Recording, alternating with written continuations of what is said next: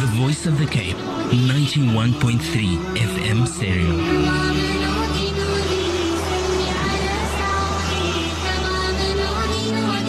My radio station, your radio station, our radio station, the voice of the Cape.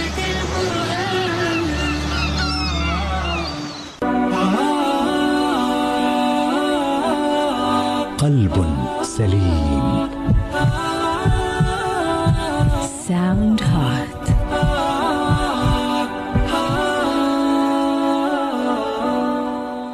Assalamu alaikum wa rahmatullahi wa barakatuh and welcome to your program Qalbun Salim. I'm your host Yasmina Peterson and within this segment we are looking at Tajweed Simplified and that is with none other than Haafitha Wasfeeya Al-Talib where she is going to be doing an introduction to Tajweed based on the book Murshid Al-Qari and that is by Qari Salim Gaibi. Assalamu alaikum wa rahmatullahi wa barakatuh. It's an absolute pleasure being in studio here today with you, and I'm very excited to be sharing the science of Tajweed with everyone today. We'll start with our dua. Bismillah ar-Rahman ar-Rahim. Subhanaka la ilma lana illa ma 'allamtana. Glory be to you, Allah. There is absolutely no knowledge for us except that which you teach us. 'allimna ma yanfa'una wa zidna ilma. O Allah, teach us that which will be beneficial to us and increase us in knowledge. Ameen Ya Rabbil Alameen. I'll be reading the forward of the book Murshid Al Qari, a textbook on the sciences of Tajweed, book 1 by Qari Salim Gaibi. So we'll be doing this book, so it will be very beneficial if you can get yourself a copy of the book from any Islamic bookstore in Cape Town. Uh, so he says, this book is intended for the beginner in Tajweed. The term beginner is used loosely as it still requires him or her to at least be familiar with the letters of the Arabic alphabet before being able to take maximum benefits from this book. So he's saying you need to be able to at least recognize all of the Arabic letters for being able to go through this book with us. So the book aims at equipping the student with all the basic rules and theory of Tajweed and therefore won't present too many examples as its focus is the theory. Thus, without saying, even though the student will get to understand the theory with the aid of this book, he or she still requires an able teacher for the practical aspects of Tajweed. Even though this book is in an English medium, since it's aimed at the English speaking person, it will maintain many of the technical terms used in Tajweed, which are originally in Arabic. By translating absolutely everything into English, the true essence and last of Tajweed is lost. This is the first in a series of books. This book is aimed at simplifying the rules of Tajweed for the beginner. Only after understanding and mastering the first book should the student attempt the second.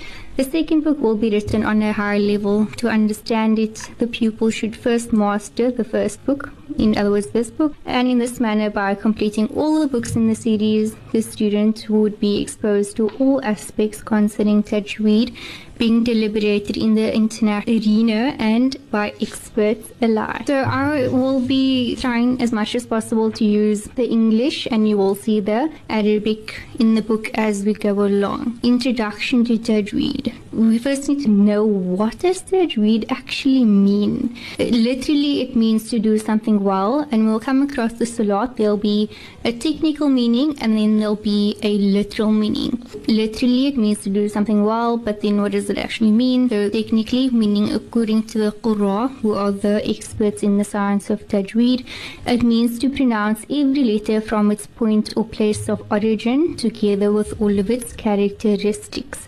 So see the if you follow along in the book, you'll see he mentions the words makhraj and sifat. So makhraj is the point or place of origin where the letter comes from in your mouth and the characteristics sifat. In Tajweed, we'll be discussing the letters of the Arabic alphabet. What is the ruling of Tajweed? Like, do we have to know it? Is it just something that's nice to know? The ruling is that it's fard kifaya to learn all of the rules of tajweed, but it's fard ain to recite the Quran with tajweed. Fard kifaya means that if at least one person in the community performs it, the responsibility falls away from the rest of the society. But if no one performs it, then the whole community will be answerable for its negligence. And fard ain means that it's required from every single person. What I would recommend is that you make it fard upon yourself to learn the rules of tajweed simply because from my own experience once you know the rules your recitation becomes so much better. The benefit of learning tajweed is that we protect ourselves from making mistakes in the quran. Mistakes that we are aware of or mistakes that we may be not even aware of um, there are two types of mistakes. So there are clear mistakes and there are hidden mistakes. So a clear mistake means that anybody listening to the station can hear that a mistake has been made. And it's haram to recite like this on the condition that the reciter is aware that he's making a mistake and he's making absolutely no effort to correct his recitation. And there are four of these type of mistakes. For example, adding a letter, the first one. For example, Alhamdulillah. So there's adding a wow by saying, pulling that wow, Alhamdulillah, instead of just Alhamdulillah. The second one is omitting a letter. For example, by saying Lam yalid wa lam yulad instead of yulad. The third one is changing a letter. For example, by saying Alhamdulillah instead of Alhamdulillah. The fourth and last one is changing a, a vowel. A vowel is a haraka. For example, we're saying Alhamdulillah instead of Alhamdulillah. And then the hidden error is when the reciter makes mistakes in the temporary characteristics of the letters, for example, in not filling a mud. And it's called a hidden error because only somebody who is well versed in the science of tajweed would be able to pick up the mistake. And it's makruh, it's disliked to recite the Quran like this if the reciter is aware that he's making this mistake and is making absolutely no effort to rectify his recitation. So just from personal experience as a Hifz student or, you know, having to recite a lot of Quran after having completed memorization, you do tend to leave out mud sometimes or, you know, not pull as long as you're supposed to or not press on the dhun as long as, as you're supposed to simply because you've got so much recitation to get through. In that case, at least, you know, it's we shouldn't be saying, oh, at least it's only makruh, but at least it's not haram for us to do so. So it's important that we know what the rulings of these things are. We'll be moving on to the very first segment of tajweed, which is the vowels, harakat. And the harakat in Arabic are indicated by means of a system of strokes above and below the letters. Every letter in Arabic is provided with a vowel sound, a haraka, or with a sign indicating its absence, called a sukun. So when you say sukun, it means there's no harakat on there. The vowels are as follows a fatha, which is a small little diagonal stroke above the letter, kasra, a small stroke below the letter, and a dhamma, a small little wow above a letter.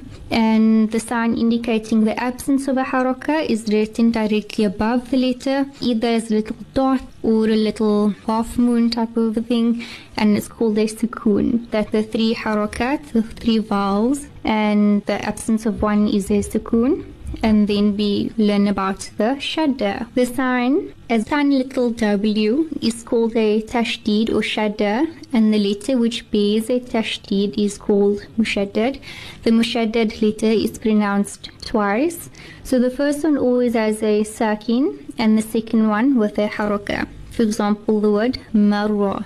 So you can hear the first part would be mar, the second part would be ra. So when you say together, marra. The next uh, symbol to know is the tanween. So tanween means to add a noon sakina to the end of nouns. Even though this extra noon is not written, it is pronounced and it's indicated by means of a double fatha, a double kasra, or a double dhamma. And it's pronounced as an, in, and un, respectively. So now I'll be expanding on the harakat. So I'm going to give you a quick test to see where your tajweed level is at. So I'm going to recite two words. The first one I'll recite in two ways, and the second word I'll recite in two ways as well. So I need you to see whether you hear a difference between the two. If you hear a difference like night and day, then that's an indication your level of, taj- of tajweed is at the satisfactory level. Alhamdulillah. But if you can't differentiate between them and they sound the same to you and you don't decide with that difference between them, then listen up to this program and you might want to stop what you're doing and take notes. First word is khalaqa, khalaqa, walaqada, walaqada. If you could hear a difference, then you know your stuff. But if it sounded exactly the same to you, then we'll be learning about what is all about. This first point that I'm covering now is clarity in recitation. A common mistake is that people don't open their mouth when they recite, they don't differentiate between every single letter. It just kind of sounds all mumbled in one go. If the vowel sounds are pronounced clearly, your recitation will have the clarity that it's meant to have. So not law, like so the first so let me explain what I said. The first time I said khalaqa, all the harakat weren't recited they all had fathas on them, but they weren't recited open. So fatha literally means to open. So you need to open your mouth when you recite them. Khalaqa not khalaqa. Now that you're aware of it, when you recite, try and take note of every single letter, every single haraka, every letter, and once you now learn where the letters come from and what the characteristics are, you'll have so much confidence in, in reciting and you'll want to recite more and more. So just on that note, I just want to just divert a little bit and say that Tajweed shouldn't be a barrier between you and the Quran, it should be an opening between you and the Quran. So, for the first thing that you need to do at this point, if you're thinking, oh, wait, I actually don't recite with the clarity that I'm supposed to be reciting with. Don't think, oh, barrier between me and the Quran, I'm reciting wrong, so I'm rather not going to recite. Rather think, I'm going to make an effort to recite even better now and even more clearly. And that's what Ramadan gives us the opportunity to do. So the letters that will have that R sound, like so the first time I said khalaqa instead of khalaqa, the only letters that will have that R sound will be sa, ba, ra, qa, qa, and ta. So these are the full mouth letters. So we remember them in one phrase as khussa, tin, qid. So that's how I remember all of the letters in that phrase. I love how the Arabs put together these phrases where you can just remember um, all of these combinations of letters, you know, just by, by learning one phrase. It is a very common error where we will say the R sound instead of the A sound, like I gave the example in the word khalaqa instead of khalaqa and walaqada instead of walaqada. And then the opposite is also what people sometimes do. I mentioned now the ones that it is the R sound like kha instead of kha. So sometimes people will say like Khadija instead of Khadija. So it's okay when you in common speech to speak that way, but when we recite in the Quran, it's important that we know how the letters are to be recited. Then the next one would be the kasra, the next vowel. So kasra literally means broken. So normally when something drops, it breaks. You have to drop your jaw in order to say the kasra correctly. For example, in the word maliki, liki. So you drop your jaw, you pull your lips back, and you pronounce that very clearly. E. It shouldn't be like just, you know, where you say the whole word together. Bismillah ar-Rahman Rahmanir Rahim. Next one would be the Dhamma. So I said that's a tiny little vowel that comes above the letters. For example, وَأَقِيمُوا الْوَزْنَ So in Surah Rahman, you can just say it very quickly, وَأَقِيمُوا الْوَزْنَ And if you break it up and isolate it, you're not saying oo. So when to say the oo, you've got to push your mouth forward. Wow comes from the lips. So you circle the lips and you, you push the sound forward. Oo. وَأَقِيمُوا الْوَزْنَ instead of just saying it all together where I can't actually differentiate between every single letter and every single haraka. We are now on the basmala and isti'adha. Isti'adha means seeking refuge or protection. When mentioning the isti'adha in tajweed, we will discuss reciting أعوذ بالله من الشيطان الرجيم before starting recitation of the Quran. and Basmala literally means to recite Bismillahir Rahmanir Rahim. The Basmala is also recited on commencing the recitation of the Quran and particularly at the beginning of Surah, which is the plural of Surah, which means chapter of the Quran. If you follow along the book, you'll see all the different terms that he uses and the different ways that the recitation can be started. I'll just be doing the first one. He says that we will find ourselves in three different situations regarding the isti'adha and the basmala. Either when you're starting your recitation from the beginning of a surah, or you're starting your recitation in the middle of a surah, or you've already been reciting and now you are ending one surah and beginning another surah. In the first situation, there are four possible ways of reciting this. So the first way would be to separate absolutely everything, meaning to separate the isti'adha from the basmala, to separate the basmala from the beginning of the surah. So if you're wondering what on earth do I mean by this, all I mean is أعوذ بالله من الشيطان الرجيم Stop بسم الله الرحمن الرحيم Stop Alhamdulillah Okay, so that was the first way. The second way is to join absolutely everything. So join the isti'adha to the basmala and the basmala to the beginning of the surah. And again, if you're wondering what am I talking about, what I mean is to recite it as follows. أعوذ بالله من الشيطان الرجيم بسم الله الرحمن الرحيم الحمد Okay and then the next way is to separate the first from the second and meaning to separate the isti'adha from the basmala and then to join the basmala to the beginning of the surah so for example this is what I mean أعوذ بالله من الشيطان الرجيم stop بسم الله الرحمن الرحيم الحمد and then the final way would be to join the first so join the isti'adha to the basmala and separate the second this the basmala from the surah so what I mean by that is the following to recite as follows أعوذ بالله من الشيطان الرجيم بسم الله الرحمن الرحيم stop الحمد so those are the four ways that you can start your recitation. All these four ways are permissible. So this might be new to you. Maybe you just only knew about one way. Maybe you just knew, you know, you must recite the isti'adha and then the basmala and then start the recitation of the Quran. But it would be nice to just, you know, practice all of these ways and, and have fun with it. So now moving on to, in the second situation, there are also four possible ways of reciting the isti'adha than the basmala, or which two are preferred. So Maulana Salim only covers the first two ways. First way is to separate the isti'adha from the basmala and to separate the basmala from the middle of the surah. So the example he gives is as follows. أعوذ بالله من الشيطان الرجيم stop بسم الله الرحمن الرحيم stop ذلك الكتاب and then the second way is to join the isti'adha to the basmala and to separate the basmala from the middle of the surah. So when I say the middle, I don't mean precisely the middle of the surah, I just mean anything in the surah except for the first and last ayah.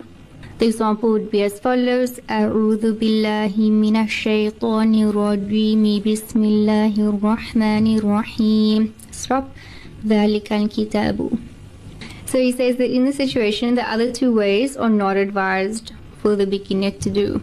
When you are going to be starting from the middle of the surah or from some other part of the surah, stick to the first two ways, which I think are the most common ways that you already know about. So we mentioned that the third situation is you've already been reciting the Quran, you're now finishing one surah, and now you are moving on to the next surah. So how do you do this? You don't say the isti'adha again. So you'll be having to say the basmala.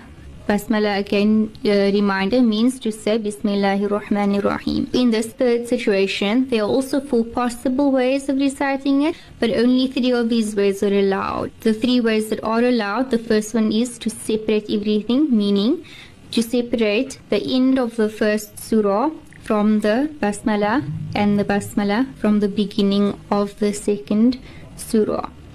Then to join everything, so to join the end of the first surah to the basmala and to join the basmala to the beginning of the second surah. And the final way is to separate the first surah from the basmala and to join the basmala to the beginning of the second surah. So the last way is not allowed because it would leave the impression that the basmala is part of the end of the first surah, which is not the case. And Maulana Salim gives a note here where he says the Basmala should not be recited at the beginning of Surah Tawbah. Maulana Salim gives a nice synopsis of the study of Tajweed. He says Allah subhanahu wa ta'ala commands us in the Quran, وَرَتِّلِ الْقُرْآنَ تَرْتِيلًا and recite the Quran with tartil. He says, Ali anhu explains that tartil is excellence in the recitation of the letters and having knowledge of waqf. Waqf refers to stop the way you there's tajweed of the letters and then knowing the places of stopping. As mentioned, knowing tajweed of the letters is broken up into the makharij which is the places of articulation of the letters and the sifat. The sifat are the characteristics of the letters. The characteristics are further divided into permanent characteristics that the letters have and temporary characteristics that the letters have. And then he further goes on to separate the permanent characteristics as those that have opposites and those that don't have any opposites. So I'm not going to be going through absolutely everything, but I will just be touching on things that would be easy for us to apply, inshallah. So we'll now be moving on to our recitation of a surah, and we will be doing Surah Fatiha, inshallah. أعوذ بالله من الشيطان الرجيم Okay, بسم الله الرحمن الرحيم الحمد لله رب العالمين الرحمن الرحيم. مالك يوم الدين. إياك نعبد وإياك نستعين. اهدنا الصراط المستقيم. صراط الذين أنعمت عليهم. غير المغضوب عليهم ولا الضالين Ameen. So there we, at the end of the surah, we had the ضالين, which was our mad lazim muthaqqal. So permanent sukoon because we have the ضا ضالين that lam has a sukoon on it that lam has a shadda on it so which means that the shadda indicates that there's actually two lams next to each other the first one having a sukoon and the second one having a haraka So we end of our segment with our dua and I really like this dua because we basically are Allah subhanahu wa ta'ala that He grants all of our actions to be done sincerely for His sake and that there not be in them a portion for other than Him. So Allahumma ja'al a'malana khalisatan liwajik wa la taj'al fiha hawwan li سبحانك اللهم وبحمدك نشهد أن لا إله إلا أنت نستغفرك ونتوب إليك. Assalamu alaikum wa rahmatullahi wa barakatuh. We have then reached the end of the program. Shukran so much to each and everyone for joining in in the program and I hope that you have benefited from that. Alhamdulillah. From myself, Yasmina Peterson, as well as everyone on board, being Zarina Talib, the producer, as well as Shukran to Haafitha Wasfeeya Al Talib for bringing us this beautiful and insightful segment being Tajweed Simplified. We bid you Assalamu alaikum wa rahmatullahi wa barakatuh and have a great day further. Ah, قلب سليم Sound Heart.